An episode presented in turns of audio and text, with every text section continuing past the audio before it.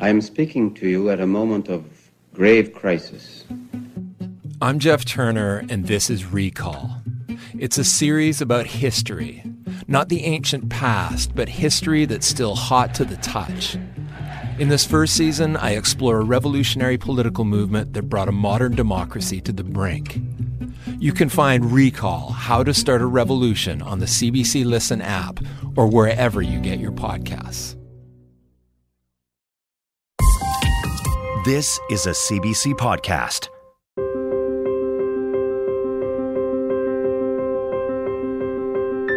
Hi, I'm Piya Chattopadhyay. Welcome to the Sunday Magazine podcast featuring the stories we first brought you on the last day of 2023, Sunday, December 31st on CBC Radio.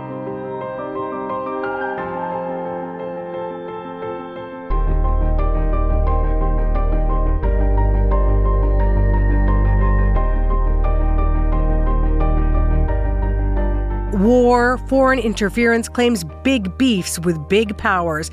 2023's been a doozy for Canada on the world stage. First up, what our country should learn from the year that was as we go forward into an uncertain future.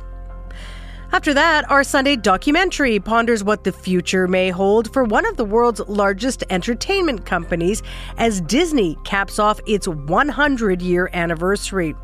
Later on, we will burrow into the animal kingdom with some of our favorite stories all about our feathery and furry friends.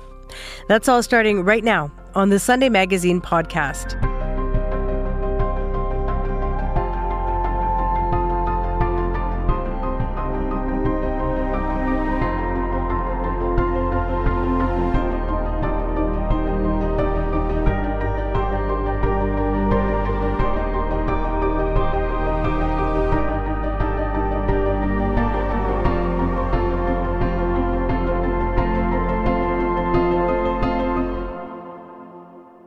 As we look back at 2023, there's no doubt this year will be remembered as one defined by conflict and volatility.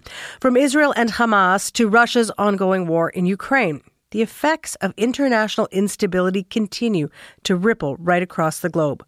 And here in Canada, relations with two major world powers, India and China, have been deeply challenged. So, how should we make sense of a shifting world order and Canada's role within it? Arif Lalani is a senior advisor at StrategyCorp, that is a government affairs and consulting advisory firm. He is also a former Canadian ambassador to several countries, including Jordan, Iraq, and Afghanistan. Bessma Momani is a professor of political science at the University of Waterloo. I spoke with Arif and Bessma a few days ago.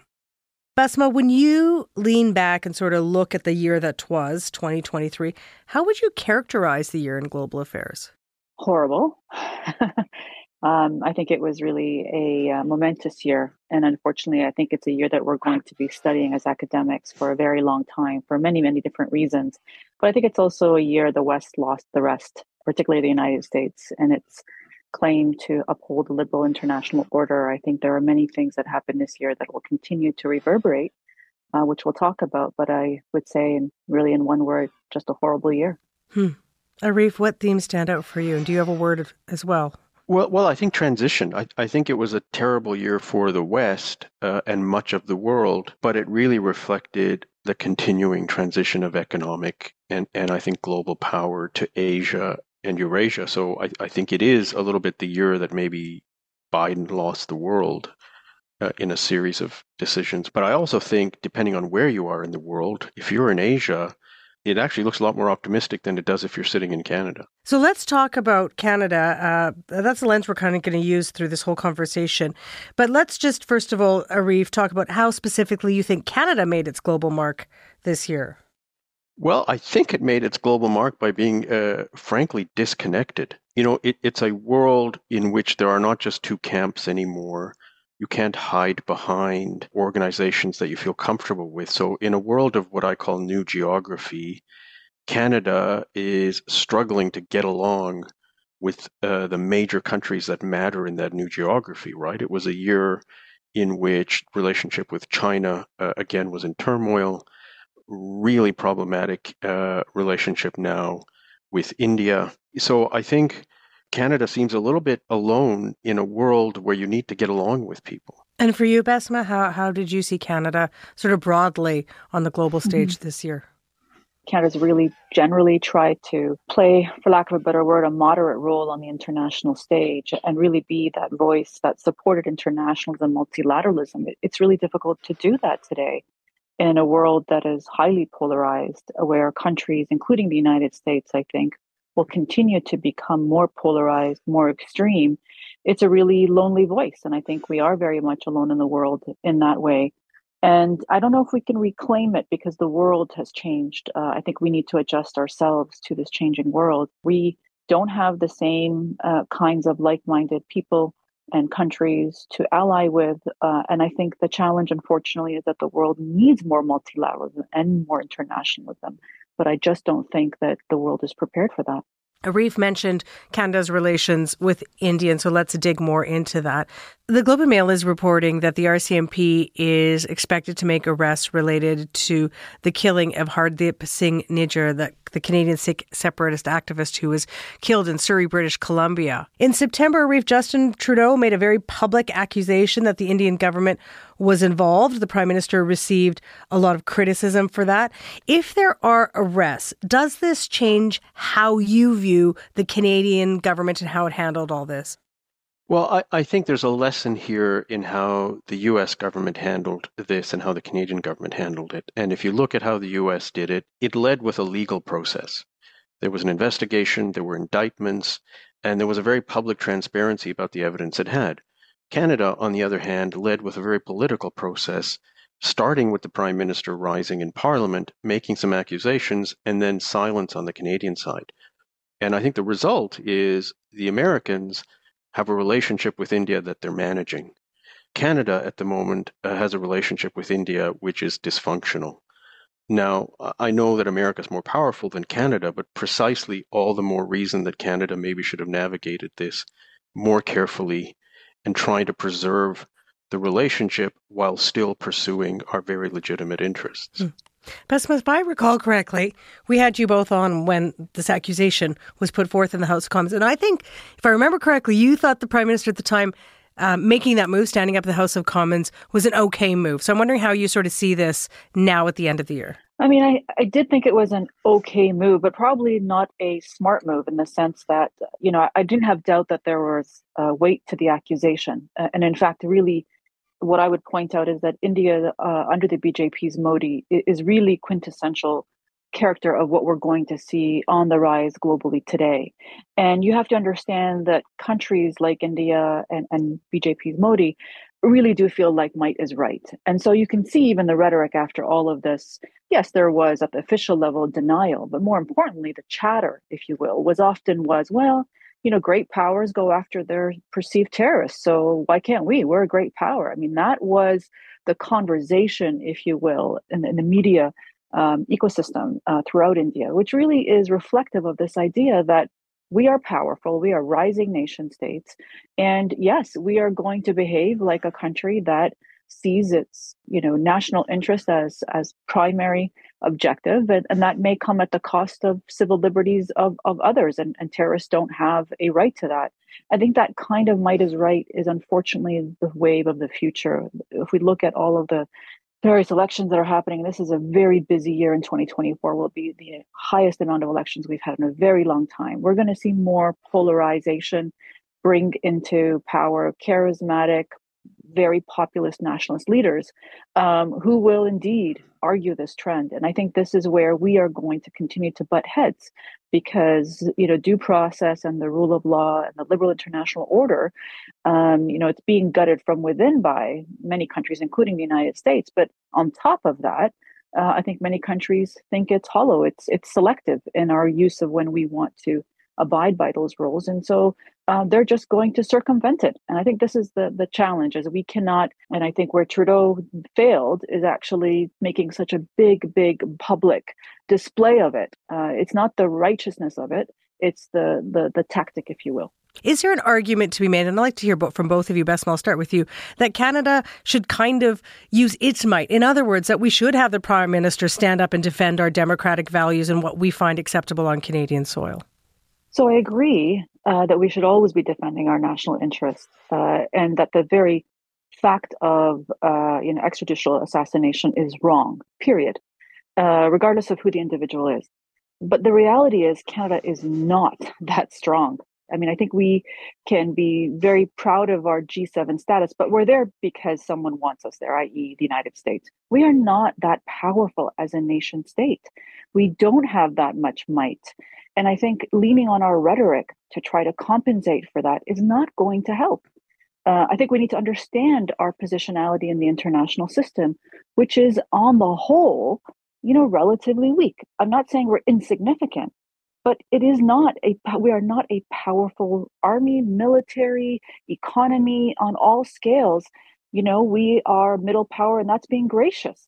So I think we need to be careful about not you know believing our own mantra of punching above our weight because then i think we tend to exaggerate our our power. And then i think we are surprised when things kind of bite us. Okay so Arif, i want you in on this one as well. I, I, to, to sort of paraphrase Bessma I, I, don't think it's a fair characterization what she's saying but she is saying be a little bit more um, you know stereotypically canadian. Be the nice guy. We don't have much power. Well, I, I, look. I, I think we do have a degree of power. Uh, I think we do have levers with India. I just think we've mismanaged them. Hmm.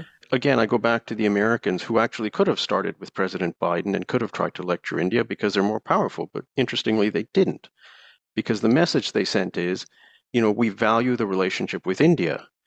Uh, however, we have this very serious issue, which we're going to treat very seriously, but it's not going to start with the president uh, making a public accusation. We're going to let our legal and investigative authorities conduct their work. And President Biden, you know, it has been reported, raised this issue with Prime Minister Modi, but they also realize that they have to preserve the relationship. And so the Americans were able to navigate what I call being diplomatically and intellectually uncomfortable. And Canada has to learn that, especially as a weaker power, that in today's world, uh, you're going to have to navigate much more carefully. You have to stand up for your principles, but there are lots of ways to do it. And I think there were different scenarios that the Canadian government could have chosen a couple of months ago. Okay, the other um, very complicated relationship Canada has on the world stage is uh, with China. Allegations that China meddled in our federal elections dominated the news. Much of 2023, this comes um, on top of the last couple of years being very difficult uh, between our two countries. There will be uh, the inquiry into foreign interference is going to begin its hearings in the new year. The Chinese embassy, of course, has denied all the allegations of meddling in our affairs. But Bessma, because this year has come on top of the past couple of years of difficult relations with China, how does Canada or how should Canada navigate these diplomatic waters? Well, much like with India, I think we need to be cognizant of our positionality. You know, Chinese foreign interference is on the rise, uh, whether through disinformation or through direct meddling. Mm. And I think it's emblematic of yet again nationalist populist leaders like President Xi, who's consolidated power into his third term now, very, very uncharacteristic for China, and uh, is increasingly becoming more and more authoritarian at home. And there's a strong sense of the West is after China. And so we are stuck in this, I think, unfortunate situation partly because of our proximity to the United States uh, and, and Biden's policies, which have been very, um, I think, seen within Chinese political class as being an attempt to thwart their technological and economic development. We are caught in the middle. And I think we need to be cognizant of that. Uh, we are seen as inseparable from the United States in the eyes of the Chinese. So it's going to become more difficult for us, I think, to navigate this relationship. But, and more importantly, we cannot completely decouple from China. It is virtually impossible to do. And so that is going to be, I think, the thorniest relationship. And with our, you know, wonderful Chinese Canadian diaspora community here, also a source of tension and great challenge because they are suffering um, themselves more than anybody at the hands of the Chinese autocratic regime in the way that they're being pressured um, and being targeted. So it is, I think, a top priority for us, not just internationally, but also domestically as well. All right, let's um, move to the conflict that's taken up so much of the world's attention in recent months the Israel Hamas war. And let me just put a couple things forth. Canada co signed a joint statement with Australia and New Zealand a couple weeks ago calling for a sustainable ceasefire. And then we voted in favor of a non binding UN resolution demanding an immediate humanitarian ceasefire in Gaza. But our government stopped short of committing to sanctions on violence by Israeli settlers. Bessma, at the end of the year, what is your read on Canada's positioning at this stage in this conflict? I mean, where it started was really trying to be supportive of Israel uh, unconditionally. Um, and then the humanitarian catastrophe, uh, with what even Biden himself called indiscriminate bombing, became much too much to bear. And I think what we've seen is Canada try to, and, and maybe perhaps working with allies because there is strength in doing so, um, putting forward a common vote. I think the challenge, of course, is it is a crisis beyond any proportion we've ever seen. The death toll, the the the injured, the the maim, the the destruction, the, the number of journalists killed. I mean, it really is exceeding all other records on any humanitarian measure. And so I think what we're seeing today is the Canadian government really try to play a delicate dance of wanting to be supportive of Israel, but increasingly becoming more difficult.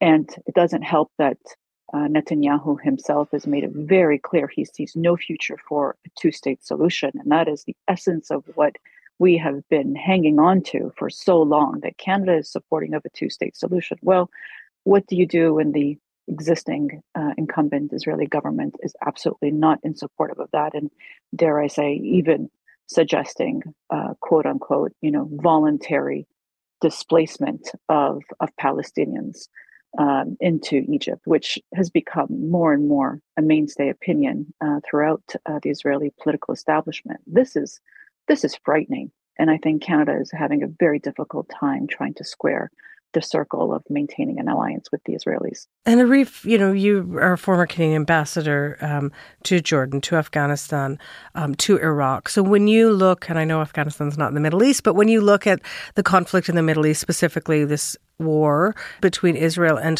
Hamas, how do you see it through a Canadian lens?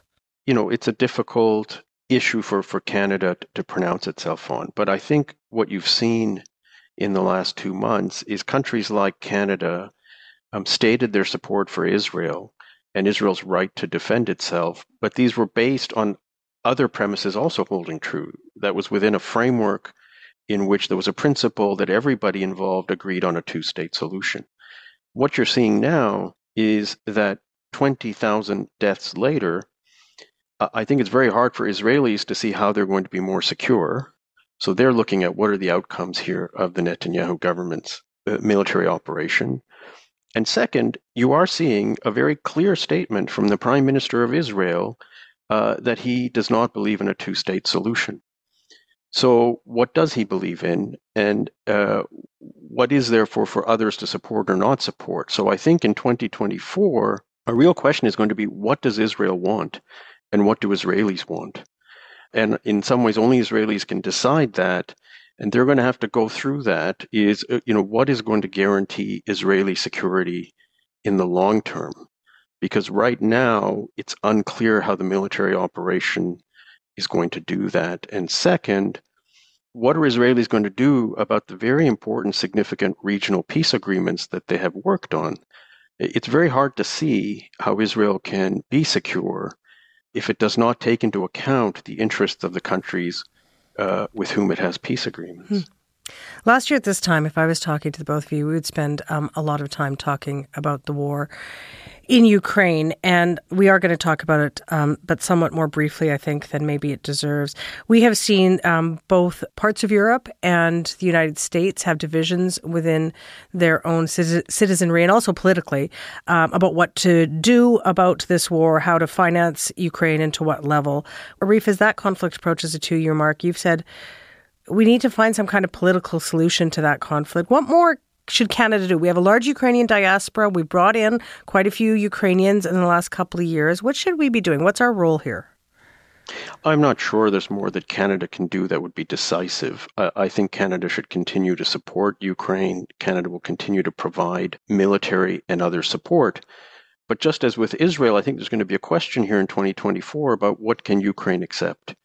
And I think Canada just needs to continue to stand where it has uh, stood, the challenge for Canada and for other Western governments is they are running uh, out of ammunition and, frankly, out of some political will to continue to fund this war. That is, I think, going to be a really difficult proposition in 2024. And that's clearly going to be one of the things that will be impacted uh, in, in the American elections uh, next year. And Bessma, what do you think Canada should be doing when it comes to uh, Russia's war in Ukraine? Well, it's devastating, of course, because you know, I think uh, Putin is, of course, uh, really enjoying this moment, uh, seeing the world aflame, um, bidding time to wait till Trump returns. Clearly, there is, I think, a lot of fatigue uh, in Washington. And um, we do have a stalemate. I think it's an uncomfortable word, word because no one wants to see the continued occupation of the Donbass and Crimea. But the reality is, there is a stalemate. Uh, yes, we may have been late in delivering lots of equipment to Ukrainians who have a lot more will to fight. But the reality is, this is a costly war for the West. And I think there is going to be a push on Ukraine to be more realistic. Um, and that is unfortunate uh, because I think it's uh, a testament to just how much uh, I think the world has become exhausted with international conflict um, even though it's really being paid for by the civilians on the ground. And Piya, could, could I just jump in with another point on sure. this? And the point I want to make is the interconnectedness of all of these uh, conflicts that we're seeing in, in, in the world. You know, you just saw two weeks ago the rehabilitation of Putin in the Middle East being received in the United Arab Emirates and then in Saudi Arabia with full state honors. That's significant, and that's on the heels of what I think is a sense that uh, Western powers were not listening uh, to countries in the Middle East in the Gaza Israel conflict. You're seeing uh, the Western countries win votes at the UN, but at the same time, Moscow is now earning more revenue from oil than it did before its invasion of Ukraine. Hmm. So there's a reflection here of, you know, the international mechanisms that the West has built and controlled no longer being able to deliver the outcomes. We take comfort in votes at the UN, but then on the ground, the reality is very different. And so let's round back to kind of where we started, which is looking at, you know, as Arif, you just said, look, everything's connected. All all these conflicts. I like to silo them off and ask you guys questions to dissect them, but they are there are through lines to them. So I think both of you are suggesting that Canada needs to somewhat redraw or rethink its foreign policy playbook in preparation for what's to come and has misstepped in the past year. So, Bessma, what what should it redraw? How should our government uh, approach the world stage in the coming year? Quietly, um, I think choosing issues where we can be successful, uh, boutique issues. Um, you know, we're not going to solve world hunger, but we're maybe able to advance, you know, very specific niche issues. Uh, and I think pursue that technocratically at the uh, civil service level. I think be be more humble, understanding our capabilities are limited. Um, work quietly but aggressively to advance those goals and aims. Arif. Well, I'm going to take a slightly different tack. Uh, one, I do think that the beginning of a, of a different policy was started by Minister Joly in her speech, in which she talked about a pragmatic diplomacy. Second, I, I think Canada actually has muscle to flex, but we don't act like we actually have levers in today's world. You know, we are one of the most resource rich countries in the world in terms of oil and uh, natural gas, in terms of uh, rare earth minerals in terms of tech and on artificial intelligence, these are all places where Canada actually has heft, but it needs to behave like it is, in fact, a, a, global power. And that means real personal diplomacy with leaders around the world. I think you have to also be able to get your governance in order at home, uh, which is a problem for Western countries at the moment. And third, I think the challenges that are global that we care about, like artificial intelligence, like environment and climate change, and immigration, is going to increasingly require a relationship with uh, business and the private sector to help solve some of these problems and to manage. So, what I think 2024 is going to boil down to for Canada is can we take a real stab at shaping the global operating environment for our citizens and for our businesses? Okay, we'll have to leave it there. Um, appreciate uh, both of you so much and your smarts. Thank you for joining me. Thank you. Thank you. Arif Lalani is a senior advisor at StrategyCorp and a former Canadian ambassador. Bessma Momani is a professor of political science at the University of Waterloo. I spoke with both of them a few days ago. You're listening to the Sunday Magazine podcast. I'm Piya Chattopadhyay. Well, as we close out 2023, we're going to look back on one of the biggest entertainment stories of the year. Sort of. Because this year, the world's biggest entertainment company, Disney, turned 100 years old. Our producer, Pete Mitton, has been working on a story about it. He's here with me now. Hi, Pete. Hi, Piya. Happy almost New Year to you. I think we call this, um, we have a term for it. It's uh, Happy New Year's Eve. I don't know. Morning time feels like almost New Year, not New Year's Eve, but fair. Teach Happy New their Year's. Eve. Uh, so tell me, Piya, what is your relationship with Disney? Oof, that seems like a loaded question. Uh, what is my relationship? Listen, I think, um, hmm, you know, it, Disney's ubiquitous. Like everyone has a relationship with Disney, whether you want one or not, right? You're in this relationship whether you want it or not. I guess for me, where my head's sort of going to is, um, it was part of the cultural learnings as a kid of immigrants, right? So my parents came over in the late 60s. I was born in the 70s. My sister and I growing up in the prairies with my parents. And Disney was kind of one of these elements that came into our lives, whether it be through Mickey and Minnie or, or whatever movies were on at the time through Disney, that I don't know, felt made us feel quote unquote Canadian, North American, whatever part of a world community. So I'd I'd sort of start there and then I'm kind of trying to fast forward like now that I have kids. And I hate to admit this and I I, I don't know why I should hate this, Pete. But I I love Disney. I love everything. I love the movies. I love going to Disney World. I, you know, when I'm standing in line, I'm like, oh, I hate standing in line.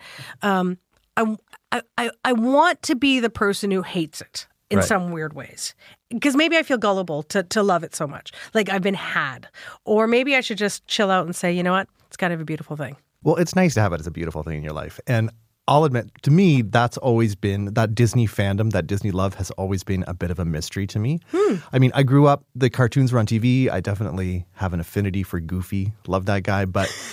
But my house, we didn't have the merchandise, we didn't have the bed sheets or the toys, really. And critically, we didn't go to Disney World. When I was a little kid, my parents told us that Disney World was closed on March break Oh wow! Oh, because oh, wow. you see, too many people would go. Mr. and. Mrs. Mitton, that was a hard lie. And I think I missed a critical window of Disney love there. But now I see my own kids just instant bond with Mickey and Minnie. And as I see the stories about Disney turning 100 in the business pages, I wanted to try to get at what is the secret that's made this company bigger than an entertainment company, bigger than a cultural phenomenon, bigger than anything we really have a word for in the mm. past 100 years. So This is kind of like trying to unpack the secret sauce of Taylor Swift. I don't know that you'll come up with the answer, but I, I look forward to hearing where you sort of go with this, Pete. So, in that vein, who'd you talk to to try and unpack this mystery? a lot of experts and people who have written about Disney, but I started with someone who's, I think, an even bigger Disney fan than you are. Hmm. I'm hoping to get a Disney Christmas tree done. I actually have all the ornaments. I just have to get another tree. So we're going to have our own Disney Christmas tree at some point. This is Marlene Morris, a conference coordinator at the University of Guelph and a mom of two teenagers. And it's safe to say she loves Disney. Oh, I love Disney. We've been saving for our next trip for, I think it'll be two and a half years. And we're actually trying to save for California. We're so excited. Disneyland, the original theme park in California, may still be on her bucket list, but how many times have she and her family been to Disney World in Florida? Um, so we've gone to Florida sometimes without going to Disney, which makes me very sad. I remember traveling past the Disney signs. I did not like that. So we've been six times. And then we've been on two Disney cruises. Okay, so Marlene and her family may be Disney super fans, but in a way, we're all living in Disney's world today. It's hard to put into words just how big a deal the world's biggest entertainment company has become in its century of shaping the culture. Perhaps the most recognizable name on the entire planet. The Walt Disney Company at 100 years now owns so much intellectual property that they own many, if not most, of our modern mythologies. It's so embedded in the culture of the world that you don't even realize how much the impact is. Which makes it all the more shocking that as it rings in a century, all is not magical in the Magic Kingdom. As a business, Disney is struggling, to be quite candid. This is Brooks Barnes. I'm a staff writer at the New York Times. I cover the entertainment business. Cable television has been the financial engine for the company for 20 years. That's no longer the case. Streaming is the future, but it's still losing money. Its own streaming service, Disney Plus, has been up and running for a few years now, but it hasn't managed to bridge the gap it's struggling to figure out where the future of entertainment is going. Which puts it in the same boat as many other media companies today. But Disney isn't other media companies. It hasn't just won the race to be the biggest, richest company in entertainment. It's won another race, too. That race to dominate the imagination. And that may be the much more interesting question. Forget Disney's corporate share price. As it enters its second century, in a very different world than it was born in in 1923, can it defend the kingdom it's built in the global imagination? To answer that, let's go back to the beginning. Walt Disney himself, it seems weird just to even say his name, the real person, right? Um, but he, he, there was this real focus on how did they do that? As in technological marvels that make you say, How'd they do that? And that begins with the first Mickey Mouse cartoon from 1928. Steamboat Willie didn't just introduce perhaps the world's most recognizable cartoon character, it was the first animation to sync up sound and image. A technological breakthrough at the time. And those marvels continued through Disney's first feature length animation, Snow White and the Seven Dwarfs. I'm wishing, I'm wishing for the one I love. Um, I think the, the real magic of, of Disney, especially at the beginning, was that they were not afraid to take risks and and risk taking really was like in their DNA. I mean, Snow White was a movie that every single person said would fail and was a ridiculous idea because you have to remember at the time, you know, animated features weren't a thing. Barry Levitt is a Canadian film critic and writer who specializes in Disney you know you'd get an animated short for for maybe 10 minutes before a movie starts like a you know a live action movie and no one thought uh, that animation had any future or really any any right to be you know feature length but disney advanced the art form the studio pioneered the so-called multiplane camera this was another technological breakthrough one that allowed disney to film multiple moving layers of artworks creating that captivating sense of depth in their films.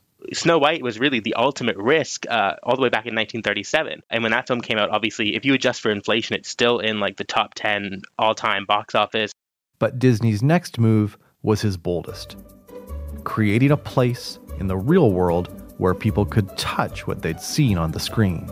The theme parks are often overlooked, and that is really the secret.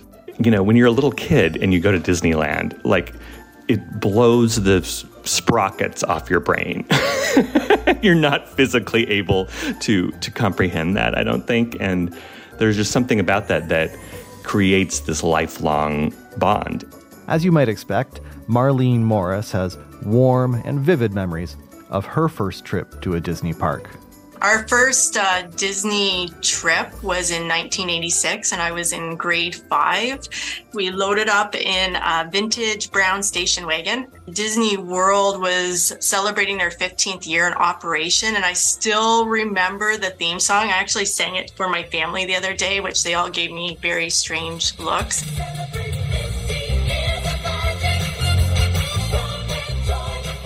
Now, nearly 30 years later, Marlene's still going to Disney World, even with her teenaged kids. And I was watching some of the other families and reminiscing about when my children were that age and having the strollers. And and how much work it was. And I have to say, it wasn't quite as exhausting with teenagers. For Brooks Barnes, this is a major part of Disney's secret to longevity.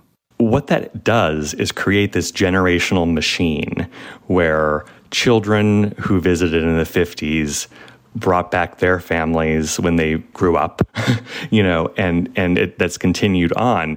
And that generational machine doesn't just generate warm memories and merchandising opportunities, it can create something even bigger in people's lives. Going to the parks to celebrate a special occasion or seeing your kids grow up as they get taller and taller compared with the castle, that makes meaning in people's lives. And everyone craves meaning Jodi Eichler Levine is a professor of religion at Lehigh University in Bethlehem, Pennsylvania, and she studies Disney. I actually think that Disney is just like Burning Man and sports and every other site of modern meaning making um, that has become really important for humans.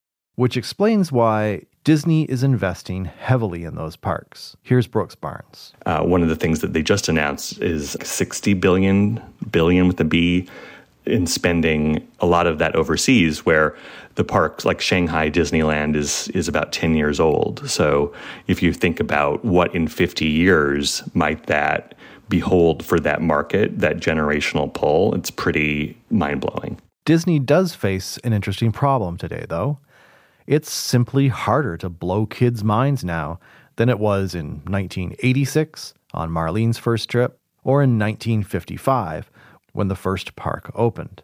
Childhood itself is changing. You know, it's this interesting question about can Disney keep us entertained at its parks, especially children? You know, you, you forever and ever the animatronic robots at It's a Small World or Pirates of the Caribbean you know, if you were young enough, it seemed real, right? As technology and, and just, you know, kids are savvier than ever, the age at which that those set pieces seem real is lower and lower.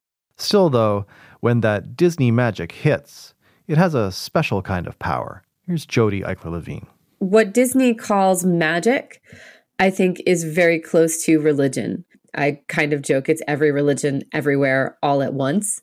And what we see in the ways that people are making sense of their lives and their identity through the films is real. That's something Henry Giroux, a professor of education at McMaster University in Hamilton, Ontario, would agree with, in a way.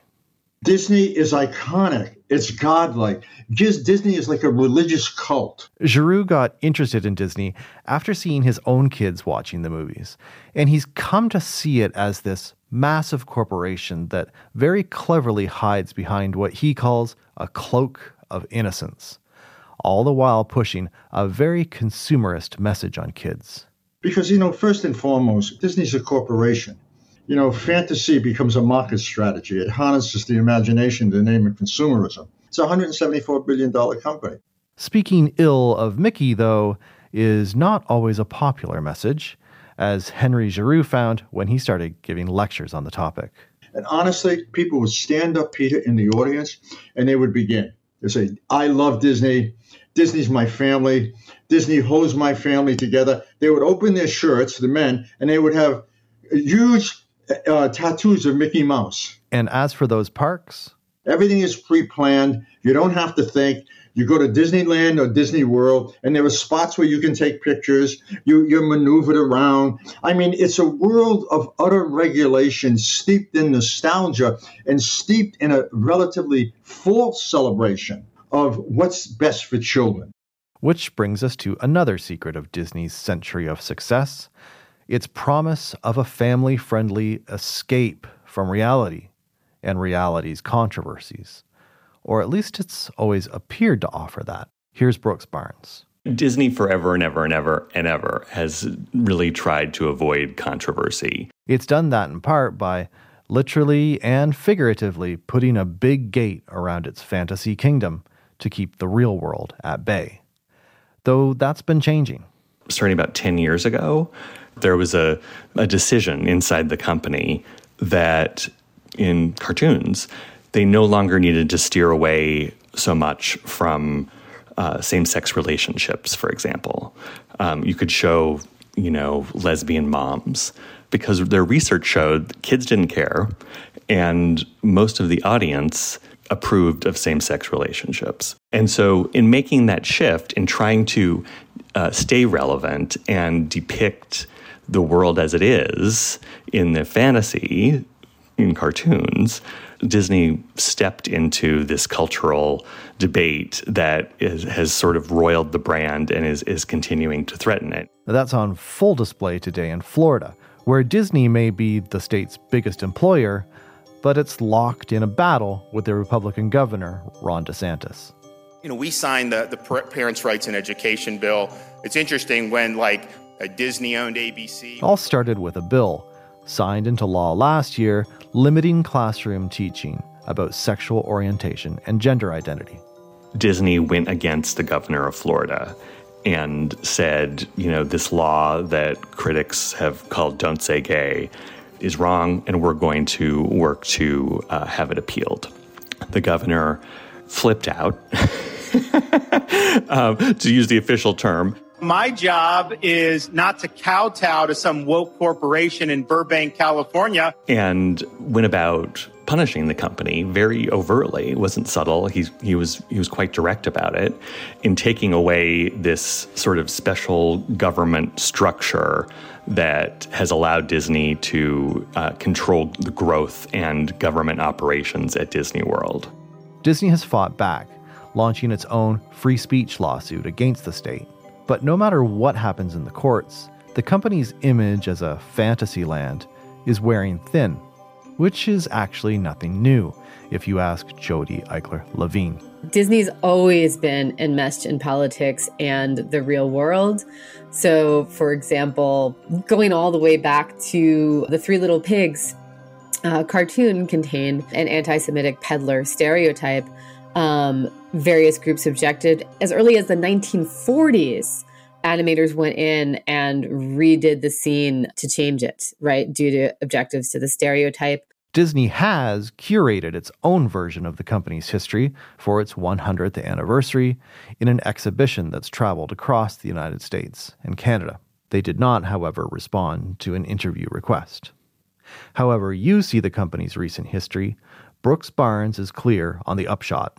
The Disney brand is at a more precarious place than it has been certainly in memory, maybe ever. To look at what Disney's done as a corporation in the 21st century, its plan for continued dominance of the global imagination would appear to come down to this gobble up as many other entertainment companies and their intellectual property as possible. Uh, you know, they, they picked up Pixar in 2006, and then they picked up uh, Marvel, I think, in 2010, uh, and then Star Wars or Lucasfilm or LucasArts they picked up, uh, which contained Star Wars, and then you know they just and then they got Fox. You know, they've they've they've acquired so much, they've become almost like too big, uh, and I don't think they really have the the kind of direction that they used to. Film critic Barry Levitt does have an idea for how Disney can find its North Star again, though. And it's not by focusing exclusively on its heroes, like Mickey Mouse. Instead, he says, look to the villains. These great, colorful, flamboyant, terrifying um, villains that like seep into your mind and you think about so much more than you think about. You know, you think about Captain Hook more than Peter Pan. You think about Ursula more than you think about Ariel. Before the sun sets on her 16th birthday, she shall prick her finger on the spindle of a spinning wheel and die. Oh no! You know, you certainly think about Maleficent uh, in Sleeping Beauty more than you do the titular character, who I think has 14 lines. Um, you know, it's it's these villains that really define who Disney is, and, and no studio has ever made villains as consistently interesting. But those signature Disney villains have been missing in action. If you look at the last 10 movies that Disney have made, uh, which are Strange World, Encanto, Raya and the Last Dragon, Frozen 2, Ralph Breaks the Internet, Moana, Zootopia, Big Hero 6, Frozen, Wreck It Ralph. Unless you're like an obsessive and know those films inside and out, you probably couldn't name more than one if even one villain from any of those. Uh, most of them don't have villains. They've kind of gone in a new direction of uh, the environment is the villain or, or society is the villain. And it's not just the villains that he and legions of other Disney fans are missing. It's that where there's a great villain, there tends to be a great story. When you have a villain, you have something to root against, and, and you have someone to root for because they're trying to fight the villain, and, and you know you want to stop whatever the villain is doing. And that's been Disney's key way to hold on to our imaginations for a century. Even without the technological innovations, the theme parks, or the merchandising, the key to the past and future is story. As Jodi Eichler Levine sums it up Disney matters because stories matter. It's something the company has lost sight of a few times in its first century, according to Brooks Barnes. When it's lost its way, and it has a couple times, that has really been when it a new generation of, of leaders have come in and shifted the focus more to growth at any cost and a financial performance and pushed to the side storytelling. Great stories, stories that mix light and dark, that delight as well as scare, are the company's foundation. Here's Barry Levitt. Bambi, which was their fifth movie, you know, has one of the most devastating deaths imaginable. Um, and Dumbo gets very dark as well. You kind of see in that a willingness to take risks that you don't see now. There's a real sense of safety. Which brings us to Wish. Last night, I made a wish on a star, and the star answered.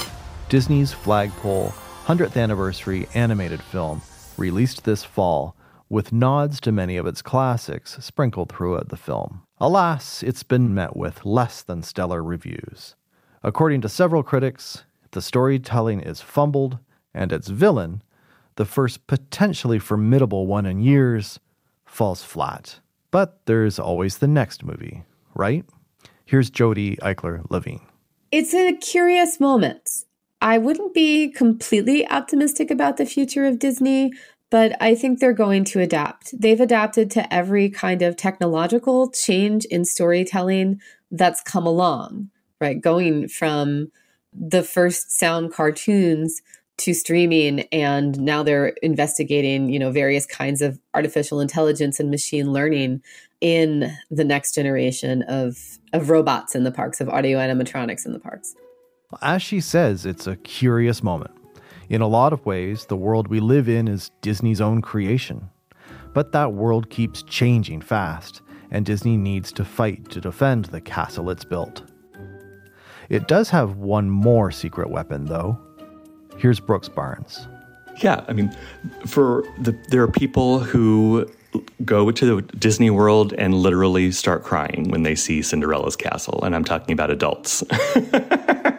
you know, weeping with joy. Disney's grip on our imagination is being tested at 100, but for generations of fans like Marlene Morris, Mickey and company still have a firm hold on their hearts. It is indeed for me the happiest place in the world. And I truly hope that my own children will continue to carry the love of Disney to the next generation. And maybe I'll be there as a grandma someday, but not for quite a few years. that documentary was made by Pete Mitton, who's a producer here on the Sunday Magazine.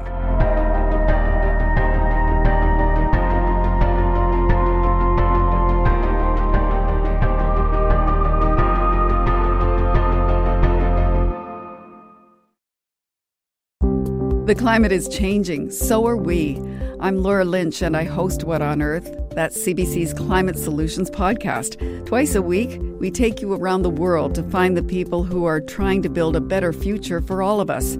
We explore Indigenous science, new technologies. We talk openly about mental health and climate anxiety.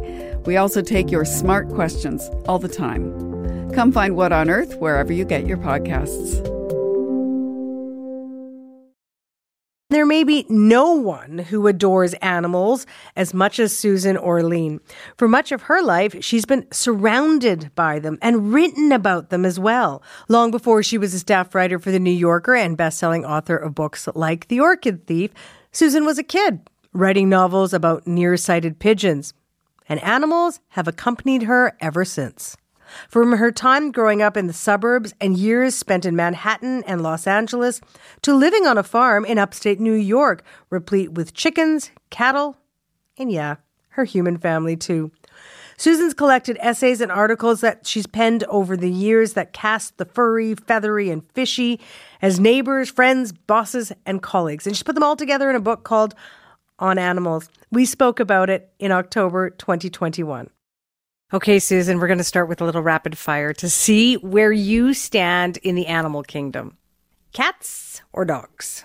Oh no! I knew you were going to say that. And as an owner of a of two dogs and a cat, I feel like I would be ripped to shreds by whatever contingent I don't choose. But if I were to have to say, I'm probably more of a dog person. Cat is now the Cat cat, is is, sharpening now like putting her his claws, claws. out, sharpening his claws. Yeah, okay. Right. All right, that's fair. That's a hard one for a lot of people to actually have to choose uh, between them. Have you ever met a donkey you didn't like? Absolutely not. To me, these are the most endearing animals ever created. And I defy anyone to not be smitten immediately by a creature with ears twice as long as their face. Cutest animal? Ooh, um, fennec fox. A what fox? They're called fennec foxes, and they're tiny red foxes, and they happen to have very large ears. Speaking of large ears, What's your favorite all round creature? um, my son. I would Good have to answer, say. good answer. yeah, answer. thank you. In case my son is listening, that was a very, very politic answer. Son's top on the list. That's the way it's supposed to be. I have a couple yeah. more. Most underrated animal. Uh, mules, for sure. Um, and I loved writing about mules. You know, people don't think about mules. They're pretty remarkable animals. All right, last one. I don't know if you're going to have an answer to this one. An animal you never warmed to. Oh, well, there's no mammal that I don't like. I mean, I wouldn't say that I'm particularly fond of rats, but I had a mouse as a pet when I was a kid, and I love mice. I would say the animals I have trouble feeling affectionate toward are in the insect kingdom more than the animal kingdom per se. And I, I'm scared of certain animals like rattlesnakes. But mammals, I'm pretty down with mammals. I kind of love them. Okay, this is interesting that you say, look, I have a fear of some kind of animals, i.e., a rattlesnake, because you describe yourself as always being a little, quote, animalish, but that's not a, a Susan Orlean's family trait. Your mom was scared of dogs and didn't want the mess. That's true. In fact, it's funny. You know, you think of people who grew up with two dogs and two cats and a Gila monster and the entire array of pets. That wasn't the way I grew up. And we didn't get a dog until I was 13. So I didn't grow up in that kind of animalish household.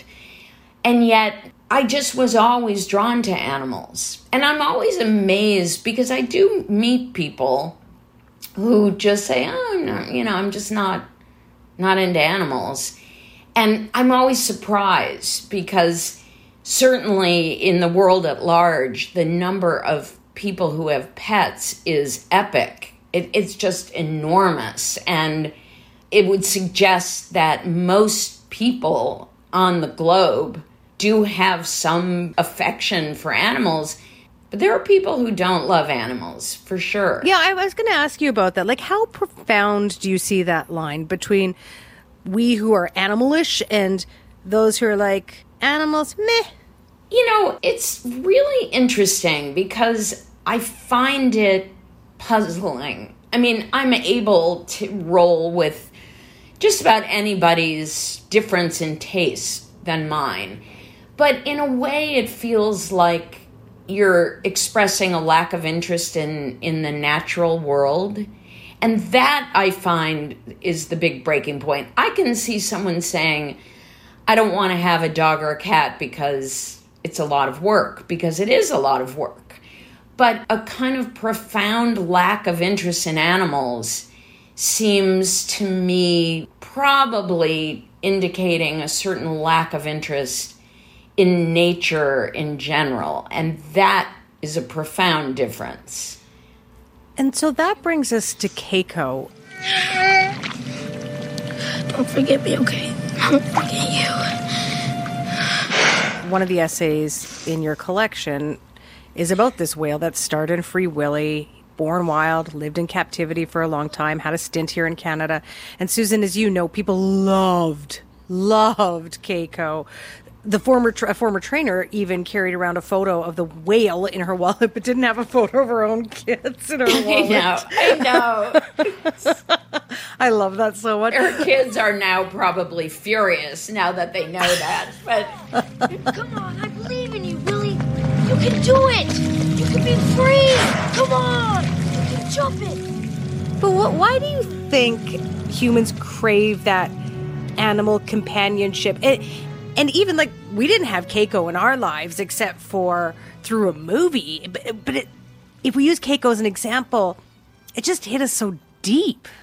It's fascinating to me. On some level, I think it's inexplicable. I really think that the foundation of this feeling is something purely wired into us. It's an intuitive yearning to connect with other living things.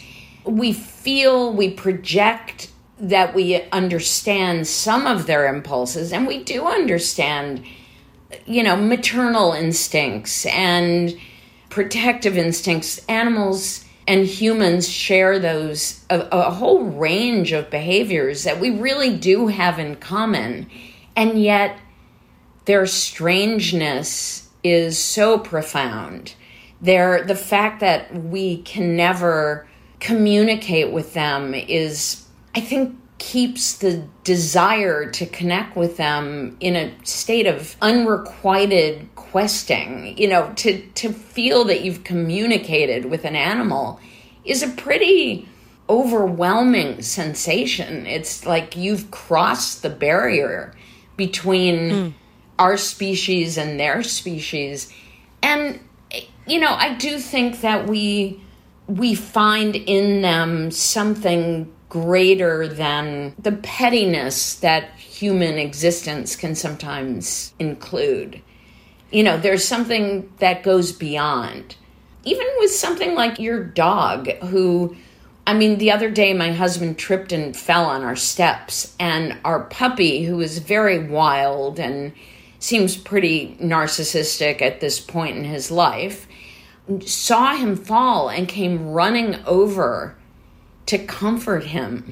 And this wasn't our imagination. I mean, he clearly sensed that my husband was in distress, ran over, and began licking him. And, you know, there's this feeling of, oh my God, this animal that we can't talk to has sensed distress and responded to it. And it's so stirring, don't you think? I mean, it's this feeling that it goes beyond language, it goes beyond anything that we can truly understand. It's just something primal and it's kind of wonderful.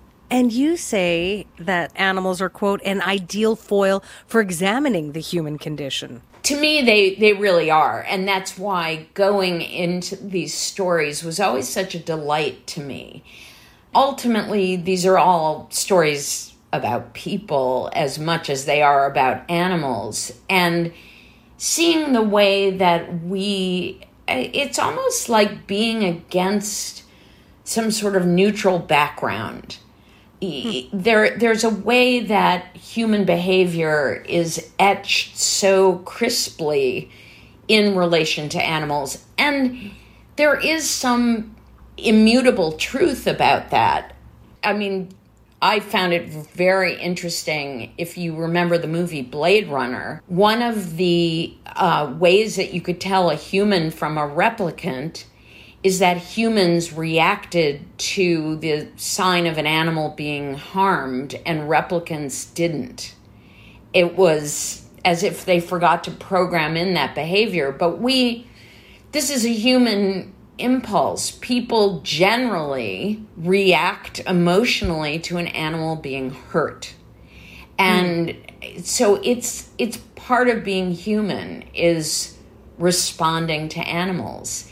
And you see human behavior in a way that's um, very clear when it comes to seeing people in their relationship to animals. Thus far in our conversation, people might um, assume two things. One, wow, does Susan Orlean love animals? They would be right about that. But it is not just dogs and cats and domestic animals that you've written about, Susan Orlean, or even tended to. You are famously a chicken person. A lot of people now have chickens as pets, right? In their urban backyards. It's kind of all the rage. How did we urban dwellers come to want chickens in our homes, or, or I suppose in our backyards at least? Well, it's such an interesting um, social evolution. Back a hundred years ago, when most people lived in a more agrarian setting. It was such a common animal to have that nobody even thought about it. As people moved to suburban settings and urban settings, nobody wanted a chicken. I remember when I told my parents that I was getting chickens, and I think they felt that their entire upward trajectory, socially and economically, had been ruined. that I was returning to the, I mean, that everything that they had strived for in terms of becoming urban people with white collar jobs had suddenly been turned upside down because their daughter, their college educated daughter, was suddenly saying, Mom, Dad, I'm so excited I got chickens. And they never understood it. Hmm. And, you know, because to me, well, and to many of us, the idea of raising livestock was this novelty that really was outside the range of our experience. Um, you know, most people now live in either urban or suburban settings. I mean, the demographic has moved inexorably in that direction for the last 50 years. So, most people didn't live with a chicken in the backyard. And like making your own bread, there became a fascination with wow, what would it be like to raise your own food? It was a necessity to raise your own chickens a hundred years ago if you wanted eggs. It's no longer a necessity, but it became a, a curiosity and there's something really rewarding about it that I think those of us who didn't grow up with it as a necessity began seeing it as this kind of luxury almost to mm. have fresh. Can you imagine fresh eggs that you go, you know, take out of the coop in the morning? That that felt luxurious in a way. Let me ask you, like, how did you even acquire the chickens? I did not know how you get chickens. I mean, I, I don't know either. I, I, would go to, I would acquire one at a farm, I imagine. Well, I would stop every now and again at my neighbor. This was when I, my husband and I had moved to our farm full time. And I thought, well, I really want chickens. How do you get chickens?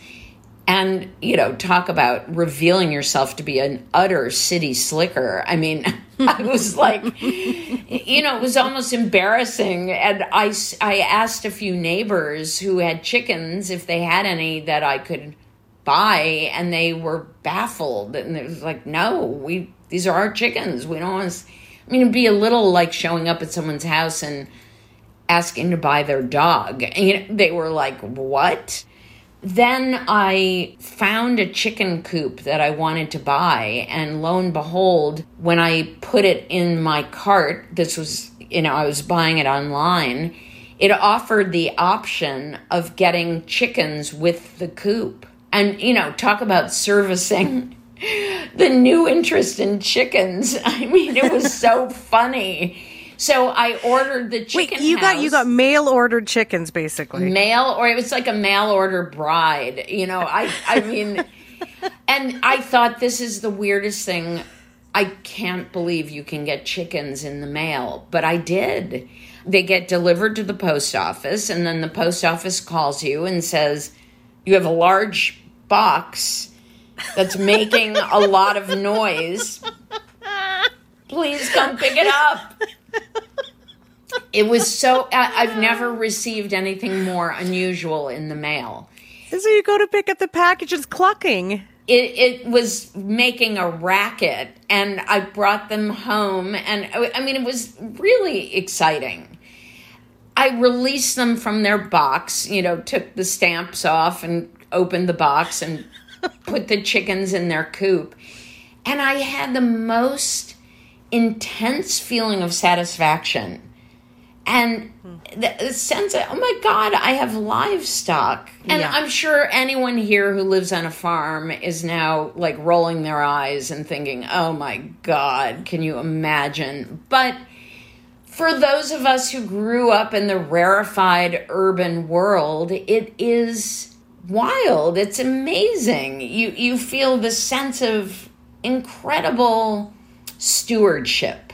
Like I am taking care of these animals and these animals have a job to do, which is to lay eggs for me and we're in this very special relationship and it's just hmm. I I loved having them so much. I can't quite explain it. I mean, first of all, they're they're very pretty. They're an undervalued animal in terms of their attractiveness. They're very beautiful.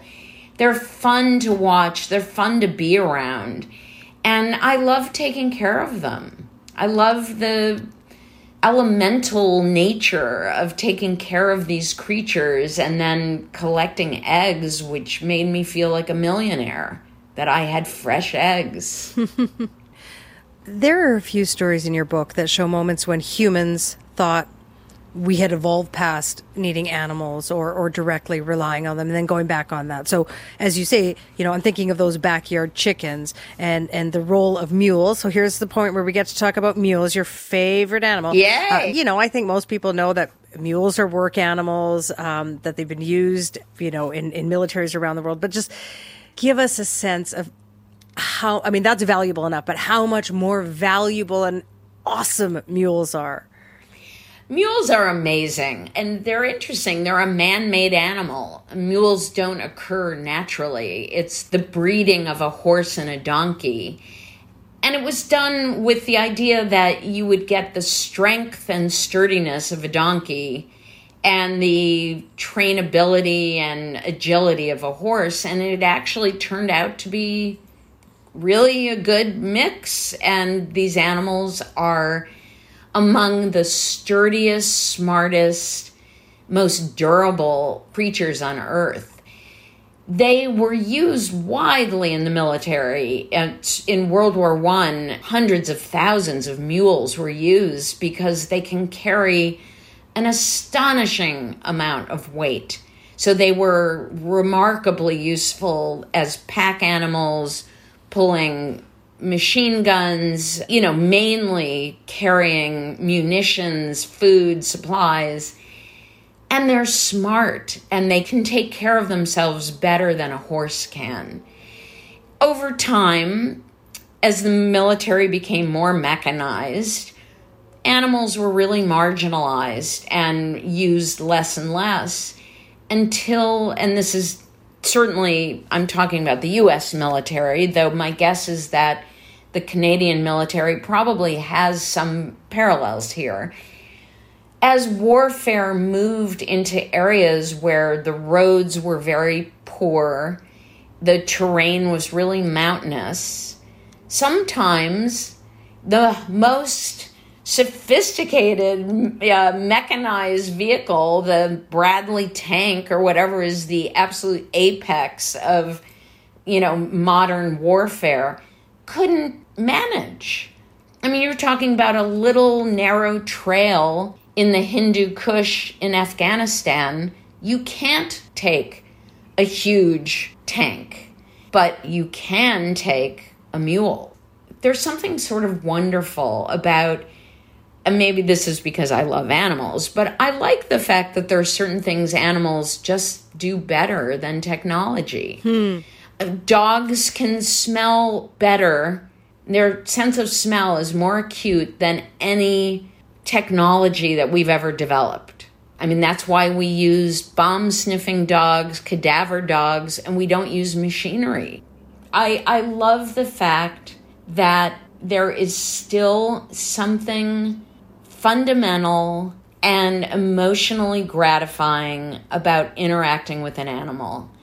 Whether it's an animal that's doing a job for you or it's just your pet, we will never replace that with some mechanized form of that. And uh, thank goodness that we still react to flesh and blood in a different way than we'll ever react to a microchip.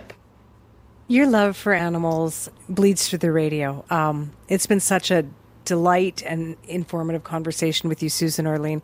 Thanks for so much for making time for us. I am so delighted. It was my pleasure.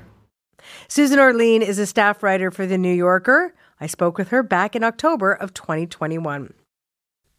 I'm Piya Chattopadhyay, and you are listening to the Sunday Magazine podcast. Have you ever watched a cat skitter through some seemingly invisible obstacle course that happens to be your living room and wondered, what is happening in their world? Or maybe you've questioned what exactly it is that your dog gets out of sniffing everything. Ed Yong may have some answers for you. The Pulitzer Prize winning science journalist immersed himself in the lives of other creatures to find out what the world is like through their eyes or whiskers or flippers. The result is his book called An Immense World How Animal Senses Reveal the Hidden Realms Around Us. I spoke with Ed Yong about it in June of last year.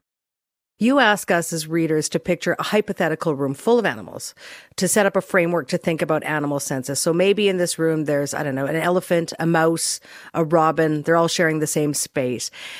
How are these creatures interacting with one another, or are they at all? In this hypothetical room, you've got all these animals, and, and my the the point of this um, extended uh, imaginative exercise is to get people to understand that you could be inhabiting the same physical space as another creature, but experiencing that reality in a completely different way. So, you know, the elephant in that room will um, hear uh, low frequency sounds that we can't hear. If there's a mouse in the room, it will hear high frequency sounds that neither we or the elephant can hear.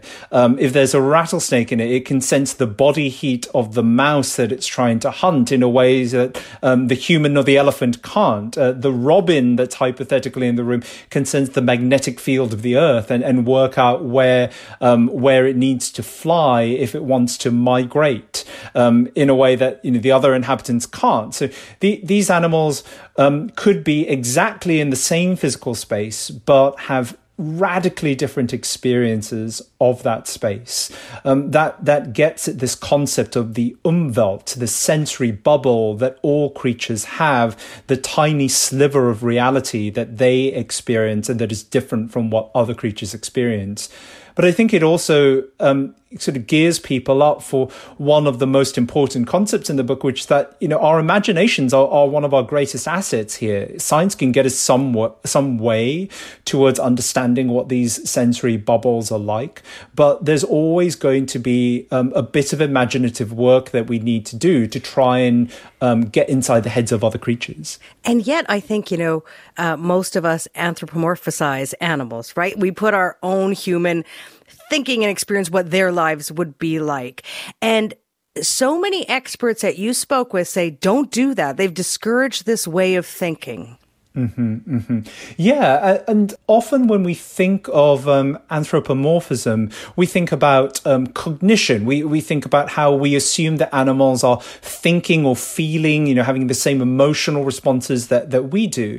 But I think that um, we also anthropomorphize them um, in in the sensory worlds, we assume that they um, see and hear and smell the same kinds of things that we do, and we are wrong in thinking that. Uh, and you know because we do that we often um, really misinterpret um, their lies. So you know i'll just give you a few examples. Um, there was this uh, great video that went um, viral on, on, TikTok a while back with an argus pheasant. So think like a, a, kind of fancy peacockish bird where the male's doing this incredible display and the female's walking past him seemingly ignoring him. And you know the joke was he's doing everything he can uh, she doesn't care right? But birds birds' eyes face to the sides and their visual fields are lateral. So they can see what's happening to the side of them.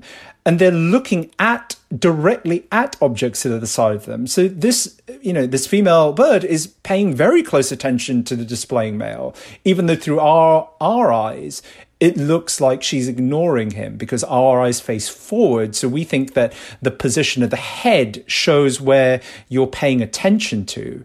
Um, you know, similarly, like a cow might look like it's not paying attention to anything at all, but a cow has that similar kind of wraparound vision. You know, it can see you walking from the side without having to turn its head. Like the, this act of turning its head is not the same as paying attention for a lot of other animals. Hmm. Okay, I want to stick with eyesight because something that really blew our minds when we were reading your book was the eyesight of bees. Um, and you write that again, like we as humans put so much emphasis on vision as when we talk about or think about animal senses. And tell our listeners how do bees and flowers interact? right. So this is one of my favorite things too. Right. So if you look at um, all the flowers in the world, which are very colorful, and you ask what kind of eye is best at make discriminating between these colors, um, what you get is an eye that is almost identical to what a bee has. It has three kinds of, um, you know, color sensitive cells um, that in our eyes are sensitive to red, green, and blue uh, mostly, and in a bee's eyes are sensitive to blue, green, and, and ultraviolet. Um, so you might think that the bee's eye has evolved to see the colors on flowers because they go to flowers to collect pollen and so on. But Actually, that's exactly the opposite um, because the bee eye came first and the flowers evolved on the scene much later. So it's actually that the colors of flowers have evolved to ideally tickle the eyes of bees. Um, and I think that's wonderful because it's it's counterintuitive, but it also shows that the senses are not like what we often think of them as uh, as these like passive intake valves you know that they, they're just like these portals that allow light and sound and other stimuli to enter our, our bodies. They also actively shape the world around us. Um, you know in viewing nature's paintings eyes also define nature's palettes. Hmm.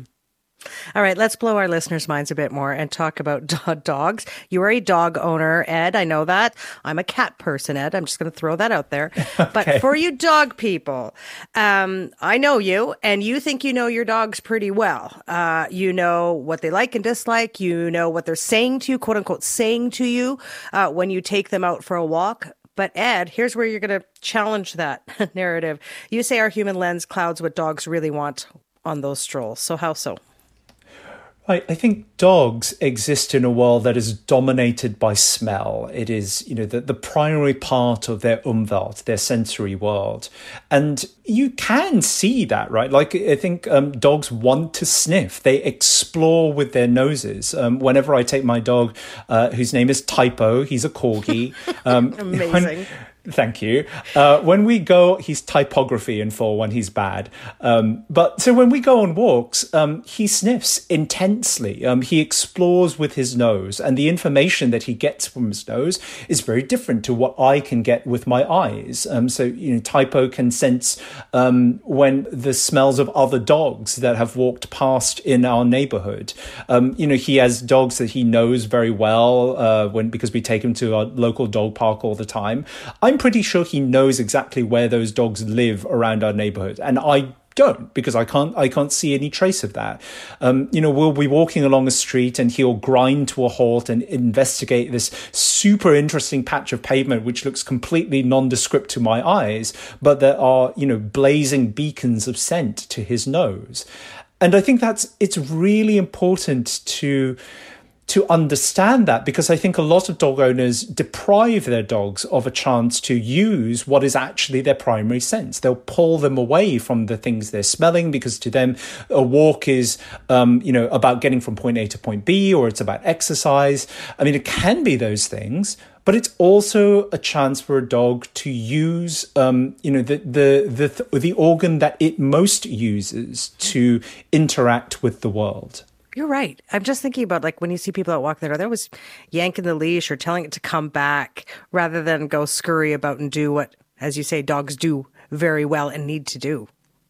Yeah, um, and you know, I think it's sad. Like I've seen, um, you know, as I said, we go to the dog park a lot. I've seen dog owners chastise their dogs for sniffing each other, sniffing another dog's groin, and that's um, you know where a lot of scent is produced. It's how dogs interact socially. Um, you know, a, a dog um, sniffing another dog's genitals is just like me looking at another person in the face to when we make social contact. And similarly, um, you know, when when we go on walks and Typo's sniffing like patches of pee or um, you know just just like bits where other like places where other dogs have been, to me that's actually very similar to me like scrolling on my Instagram feed on my phone. you know, it's a it's an intensely social thing. It's how he works out what the other dogs in the neighborhood are up to. All right. Say you uh, and Typo and I and just for kicks, let's say my cat, because I just want to tell you his name, which is Chairman Meow Smoky Catapati, which I think is pretty good. Uh, but perhaps That's amazing. the four of us are out for a walk. We're going through a park and we hear the bird song. And yeah, the chirps, chirping is distinct, of course. But you write at length about the umwelt of one bird in particular, which is the zebra finch. And so as we're enjoying our hypothetical walk, we hear this. Tell, tell us more about it, what it reveals about the bird song we hear, uh, no matter what bird it is, but compared to what the birds themselves hear. Right. So often I think when you hear birdsong, um, you know, you you know that it's it's really fast, right? It's not like uh, it's not easy to replicate, um, and there's always a sense that is there something there that I'm missing and that the birds are getting? And the answer very much is yes. Think about the, the, the rising and falling of the notes as like the, the skyline of a city. Um, you know, it's jagged. There's lots going on. Um, there's very fast changes going on um, at very short timescales. And that those changes um, are happening too fast uh, for a human ear to detect. Um, but a bird ear can absolutely hear them. They can detect these subtle changes um, in ways that humans cannot. And and here's the really wild thing that um, experiments with zebra finches have revealed. They care about those fast changes, what's called the temporal fine structure, much more than the, the big obvious things like the, the so-called syllables and notes that humans um, care about. So if you do tiny alterations to bird song, like so small that a human couldn't detect them, the bird will go, whoa, that's that's weird. Something something's unusual about that song. But if you um, flip like the order of entire chunks of the song, if you take like syllables and displace them from from one bit to the other, sometimes the birds can't tell, or at least they might be able to tell, but they don't care. Hmm. And that's wild to me because it suggests a, a, few things. First, that there absolutely is stuff in bird songs that um, they can detect and that we cannot, but also that we're just paying attention to different parts of those songs. You know, the, the so-called notes that we hear are super important to us. Like they're often, they're often the ways in which birders identify different birds. You know, we, we like transliterate them into, into um, words and syllables that we can express. But in, for many bird species, that's actually not what they care about at all. It just again speaks to this umwelt concept that even with birdsong, even with something that you know we can absolutely hear uh, and we think we we appreciate, we do that in a completely different way than the animals themselves are doing.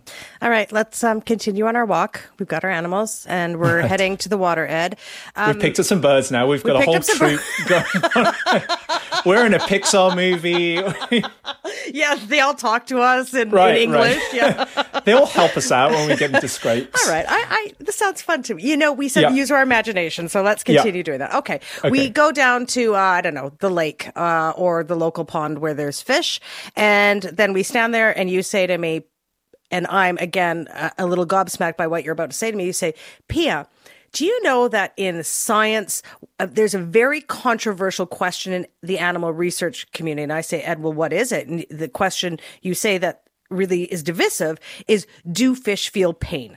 Um, mm-hmm. Why is this such a division in the science community?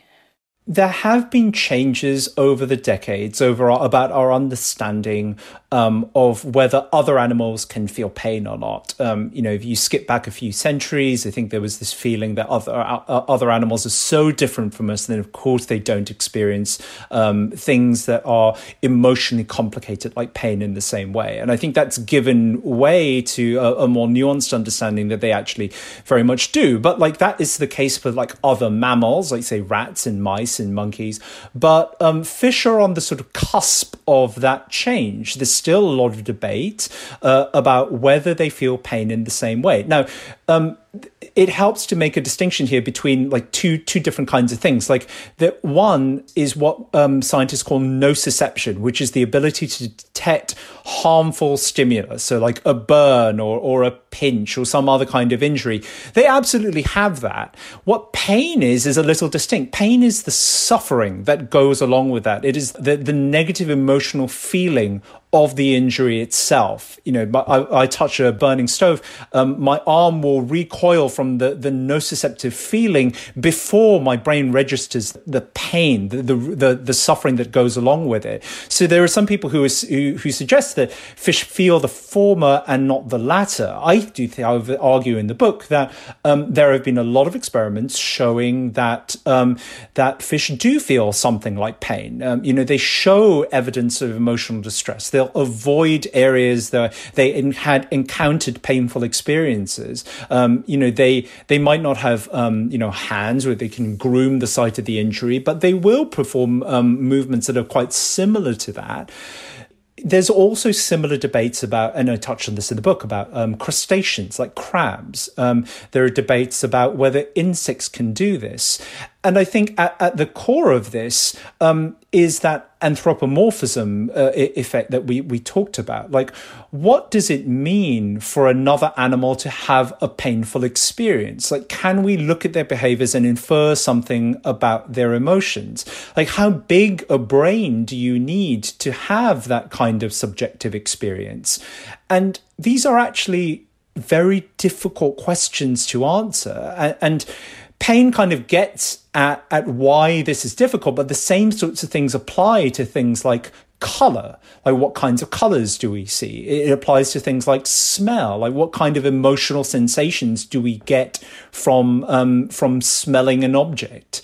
Um, you know, I, I think that um, there's always this sort of tension between the detection of a stimulus and, and, the, the the conscious experience of that detection, and and the pain sort of gets at, at why that is. Yeah, and I, I, you know, I just want to parse this out a little bit more because the pain that animals may or may not feel and what what it does, it it's not just controversial. There's a lot of ethical, you know, approaches to it, and you know, people make life choices, frankly, of course. Um, sometimes based on that. So, what questions do you think we should then be asking about pain, other than whether it exists at all? The question of whether animals feel pain or not is in, obviously important for the reasons you described, but but in some ways sort of boring, right? It, or too crude. Let's put it that way. You know, very few people ask like, can this creature see or smell or not? It's about the, the types of things they do with that sense and how, you know, what, what form that sense takes. You could ask the same thing about pain, which is a little weird because we're sort of used to thinking of pain as this like very obvious thing, but other people, other, other animals might experience it in very radically different ways. So think about, um, a, a squid and an octopus, um, two creatures that are closely related, but that experience pain in, in very, very different ways. If you injure a squid, it's actually not very clear whether the squid knows which part of its body is injured. It will behave as if its entire body is injured. It will be more sensitive to touch on other parts of the body besides the point where it had the injury. Um, and maybe that's because for a squid, it actually doesn't matter to know where the injury was. It just matters to know I'm in a little bit of trouble now. I need to be like hyper vigilant. Um, its arms can't actually reach like a lot of body parts. So there's there's sort of nothing a squid can do with that kind of information. If it experiences pain, it's in a very different way than what we get. And octopus is, is a little bit closer. An octopus has hypermobile arms, it can explore. It does have a sense like if it is injured in this bit, this is the bit that is feeling the pain you know, if I was a squid, if I stubbed my toe, I would feel sensitive to touch elsewhere. If it was an octopus, I would do that. I would go, ah, my toe hurts. So again, you have very, very different ways of experiencing this sensation that we kind of think as being like primal and uniform across the world, and it actually isn't. So, Ed, these unique worlds of animals that you write about um, have often been deeply affected by humans and our behavior.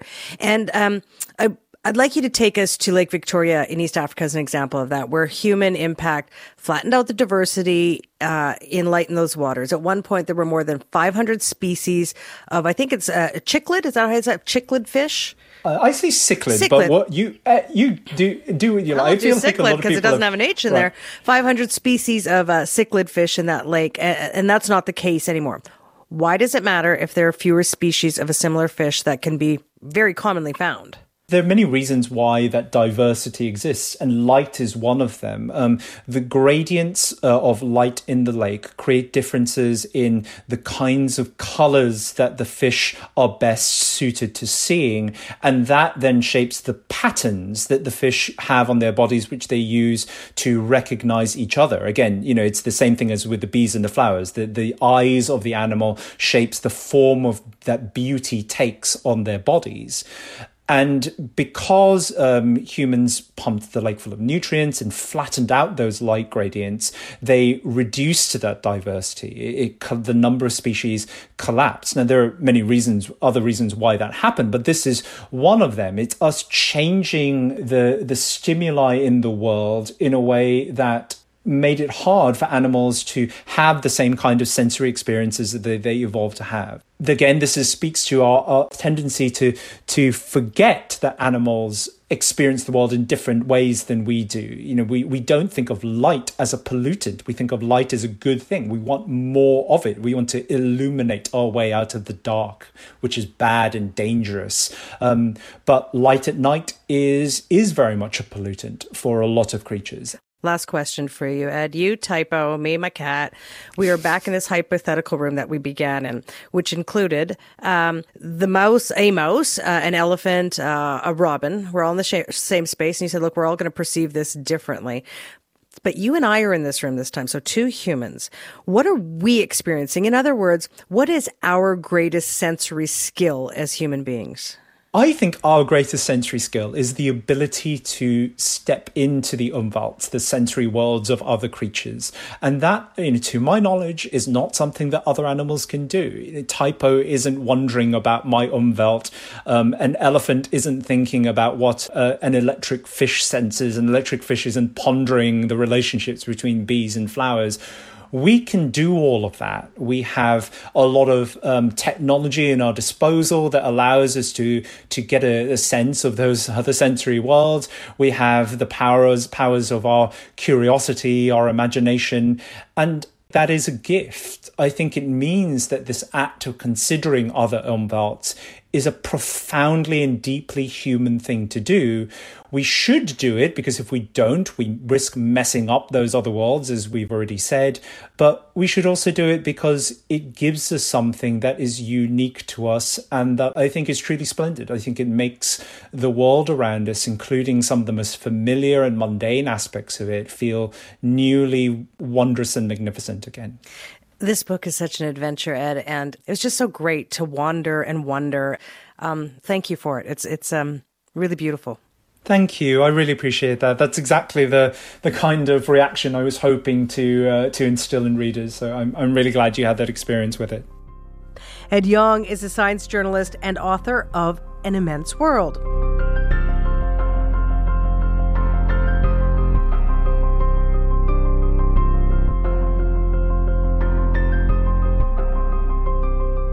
And with that, we have come to the end of another round of the Sunday Magazine podcast. Our producers are Levi Garber, Andrea Huang, Adam Killick, Pete Mitton, and Aronde Williams. We had additional help this week from audio technician Emily Chiaravasio. Our executive producer is Brian Colton. I'm Piya Chattopadhyay. Thank you so very much for letting us your ear here on the Sunday Magazine podcast.